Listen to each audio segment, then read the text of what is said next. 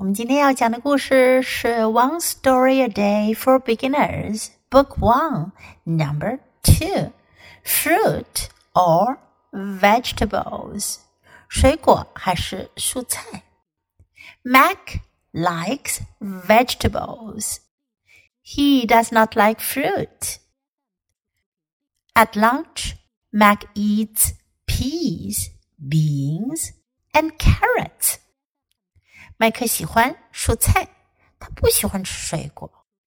午餐的时候，麦克吃豌豆、豆类和胡萝卜。Kim is the opposite. She likes fruit, but not vegetables.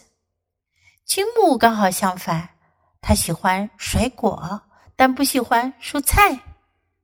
At lunch, their friend Rachel says there are places where people don't have food to eat and they go hungry.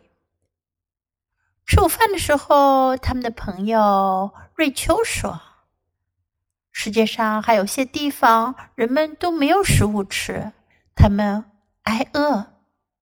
Then she says, "If you think about that, you see all food is good. 然后他说：“如果你们想到这件事，你就明白所有的食物都很好。” Now listen to the story once again.